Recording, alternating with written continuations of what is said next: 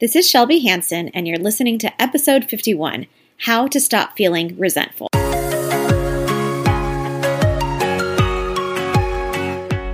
Welcome to the Creating Your Beautiful Life podcast. I'm your host, Shelby Hanson. I'm an invisible illness warrior, kidney transplant recipient, mom to four, and life coach for people who have gone through incredible health challenges. On this podcast, I teach you how to move forward from difficulty and disappointment into joy and abundance as you take charge of creating your own beautiful life. Welcome to episode 51. Now, you're in for a special treat because this is an episode about resentment and how to deal with it. I think it's perfect timing to do something like this, especially because we're coming to the close of the year and there's a lot of times that you're going to be around family and they might have a lot of expectations around you, especially for the holidays. And you might not even be realizing that what you're experiencing is resentment. And so we're going to talk first. I'm going to give you the definition that I found for resentment that I thought was really insightful. And the Googles, good old Googles, tell tells us that resentment is the feeling of a bitter indignation at having been treated unfairly. So if you feel like other people around you are treating you unfairly and you have that indignation, like you might be dropping into a little bit of resentment. Resentment might be happening in your body. And if you're like me, it's not the most pleasant sensation and it's one that we definitely you definitely want to put the blame on somebody else for you feeling this way. It feels um, protective to put that some the blame on someone else so that um, so that you don't have to change because the change is hard right? And it doesn't mean that you necessarily have to accept what other people do or other things like especially if they're treating you unfairly you don't have to accept that but you also don't have to give your power away to them, waiting for them to change in order for you to have better emotional sensations in your body. Okay. So when I was thinking about resentment, it reminds me about how it, the way I like to think about it is that it's an escalated emotion in my mind. Resentment doesn't just start I mean, it could, but I don't think it just starts at the drop of a hat. I think that it happens over time. Event after event will happen, circumstance after circumstance. And at each one of these circumstances, there's thoughts that you're having that are creating some different emotions before resentment, which is probably some flavor of irritation or anger or frustration. And if you're not able to in that moment take care of yourself and those emotional sensations you're having when they're just little, they're going to pile up into resentment. And I've talked about in some podcasts before different ways that we can deal with emotions. And some of the most common ways are people try to avoid feeling an emotion, they try to resist it, push it down. That's not there. If I don't think about it, it's not there, but it's just festering. And the other one is to indulge in the emotion. And it's just telling this story that is escalating this frustration and anger where it usually points you paints you in a really good light and maybe the other person in a really terrible light which we all do this. It's so normal. It's so common. And there's nothing wrong with doing this. It's just what is the experience that you want to have? Do you want to continue in anger and frustration irritation that leads to the resentment? Or are you ready to look at a different way, a different path to deal with all of these sensations in your body? Okay. First thing I'm going to say is that all sensations are neutral, especially emotional sensations. They are neutral. We think that this one feels better than this one, like loved feels better than feeling hatred, um, but really, or like love feels better than anger. And especially like happiness feels better than sadness. I'd rather be happy all the time than be sad. But all of these are emotional sensations that are being created by the thoughts in your mind, and the neurotransmitters are sent through your body. And it's really the reaction that you have to the sensation that makes it so uncomfortable. And it makes sense because when you're sad and if you are crying in public or something, you might have a little bit of embarrassment tinged with that. If somebody told you that's not okay to act like that, don't cry. No, but nobody needs to see you cry. Just cry in private. Of course, you're going to think there's something wrong with feeling sad. So it takes a little bit to rewrite this narrative around these different emotions. So, anger, it's okay to feel angry. And like I said, to feel angry. It's okay to feel the, the sensations of frustration and irritation. When you take care of it at that level, the resentment usually doesn't come. But the good, the good or bad, we're humans. And so you may not have been taking care of these things along the way and, and allowing the emotions to process through you. And so resentment might already be there. So I'm going to tell you some of the, the thoughts that I see my clients have the very most that causes resentment. And number one, like the number one thought is, well, I have to do this. Resentment. I don't know what, what emotion does it create for you when you think I have to do this? Like, I have to take my kids to school in the morning. sure doesn't feel very great in my body. And then the second one that I hear a lot is everyone wants me or needs me to do this. Everyone needs me to make dinner for them. I'm just talking about common mom problems today. you can see what's on my brain. And the third one is, well, I don't have a choice. It's like I have to do this. So it's it's all of that um, just very all or nothing thinking and that everyone wants me or needs me to do that, this it leads into the people pleasing tendency, that fawn state. And also that I have to do this. It seems like there's a level of danger with it. So it's escalating that nervous system state where you're probably going into a fight or flight if you're thinking, I have to do this. Like, probably the mo- the first thing you want to do is avoid doing it or have a terrible experience while you're doing the thing. Um, I'm trying to think of an example recently. Um, I mean, it's it's so, so simple. It could even be like laundry. Like I've come I've come up with a new system for putting away my laundry, and I really love it. I can share that another time. But I don't know if you're like me, but my laundry like migrates from like the basket to the bed to the basket to the bed until it's like time to like wash the other do the next round of laundry. And so i'm like i need that basket empty so i can put the dirty clothes in it and take it downstairs. So when i'm thinking about the laundry like i have to put this laundry away the first thing my brain is like nope we're out of here. We're gonna figure out something else to do to distract.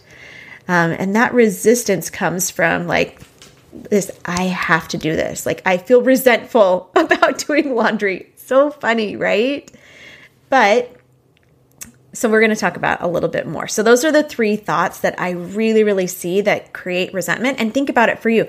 Where's an area in your life where you feel resentful? Maybe there's somebody in your family that's asking a lot out of you and you feel like you have to keep saying yes or you say no and you don't feel good about saying no to them.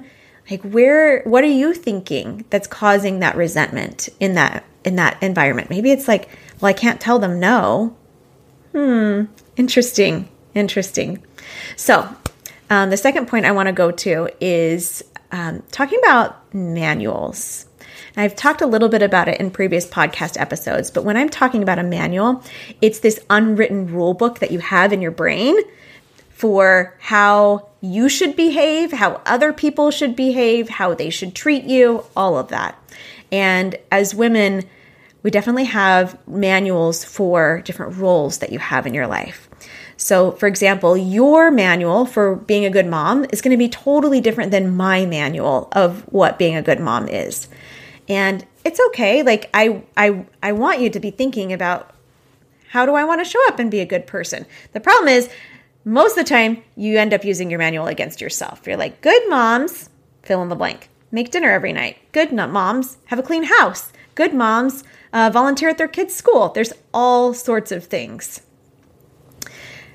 And so when you don't make dinner every night or you don't go volunteer any or have like a clean house all the time, use it as a as a reason to beat yourself up. And then if you do go do those things like I have you've got the I have to make dinner because then I'm not going to be a good mom. That's my manual.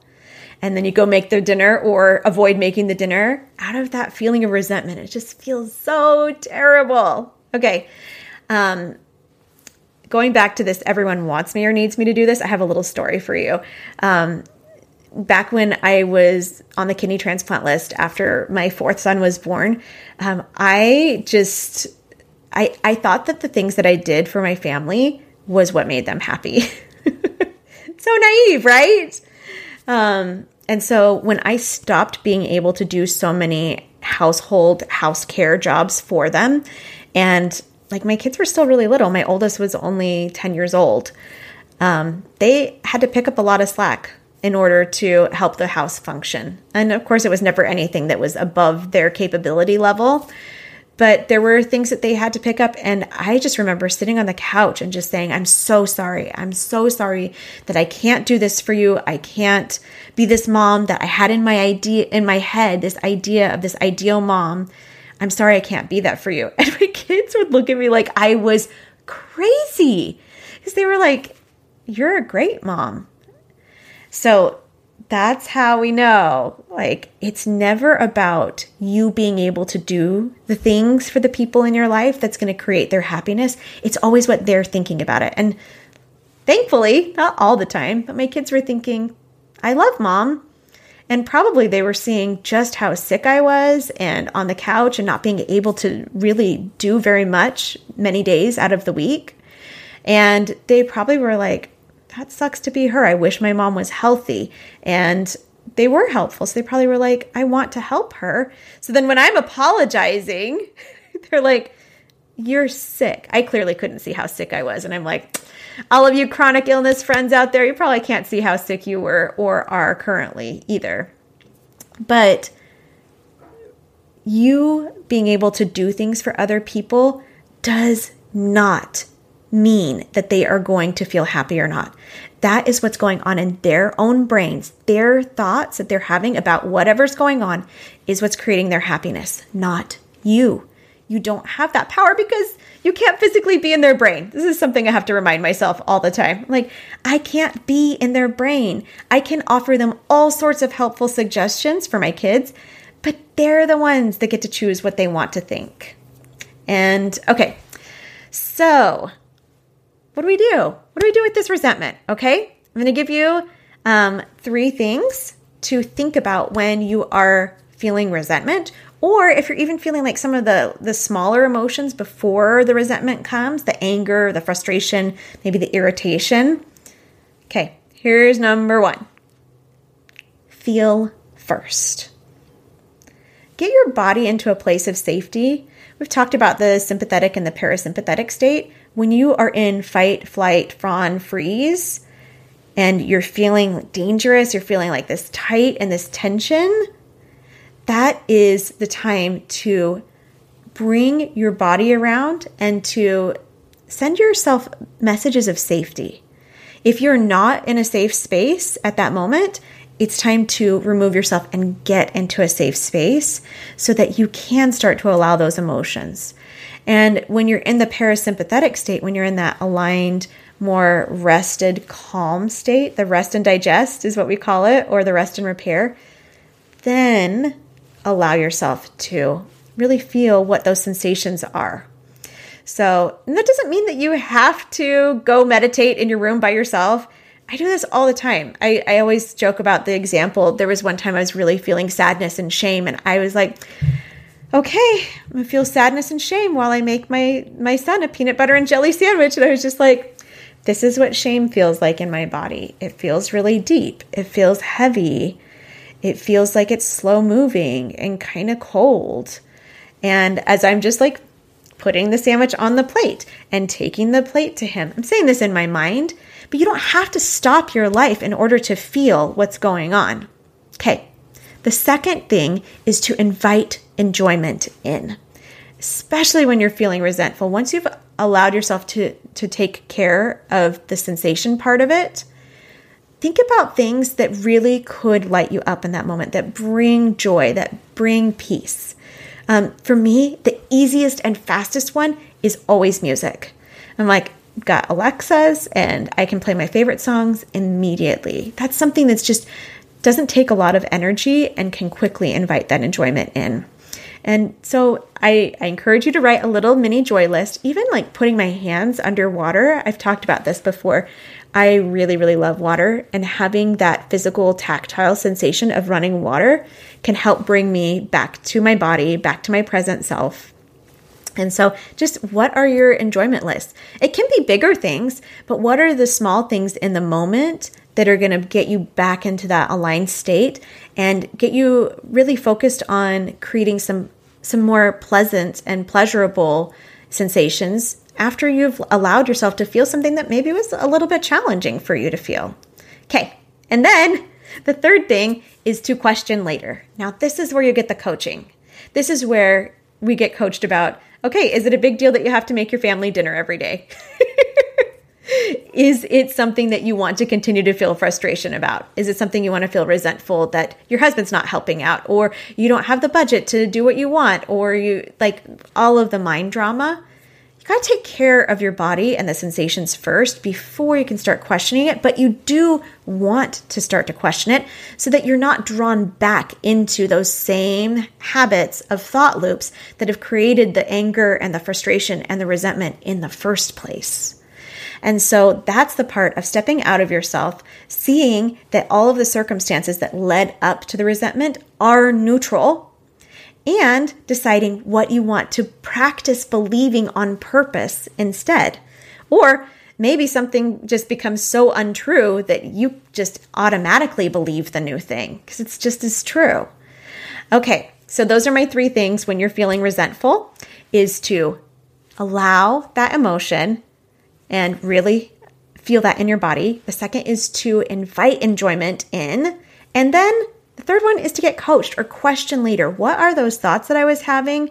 Like, I have to do this. I love to shift to, I get to do this, or I want to do this.